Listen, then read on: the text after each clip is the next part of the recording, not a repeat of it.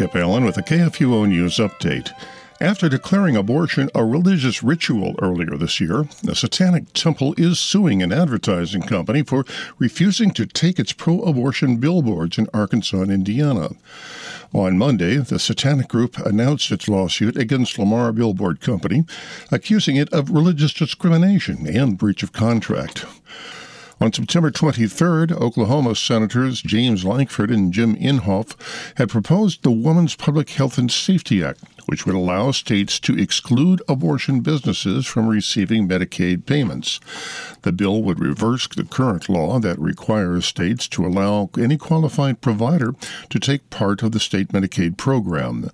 According to Students for Life of America, Planned Parenthood could be hit heavily if the bill is signed into law.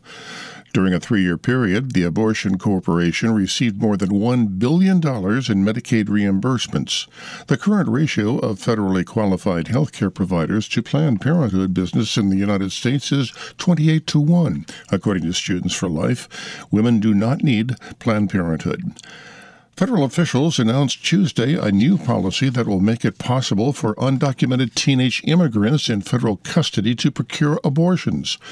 After nearly three years of litigation with the ACLU regarding the matter, after nearly three years of litigation with the ACLU regarding the matter, in a memorandum released on Tuesday, the Administration for Children and Families at the Department of Health and Human Services said that staff and providers with the Office of Refugee Settlement would not obstruct or interfere with abortions or abortion counseling of unaccompanied alien children, but the policy does also provide for opt outs for religious providers, and it clarifies that federal funds cannot be used for legal petitions if a judicial bypass of state law regarding parental consent is requested.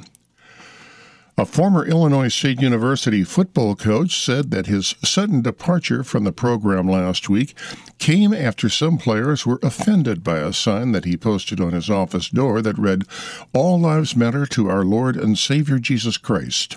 Kurt Beathard, the son of former National Football League quarterback and general manager Bobby Beathard, was in his third season as offensive coordinator and quarterback coach for the Redbirds when it was announced last Wednesday that he was no longer part of the program.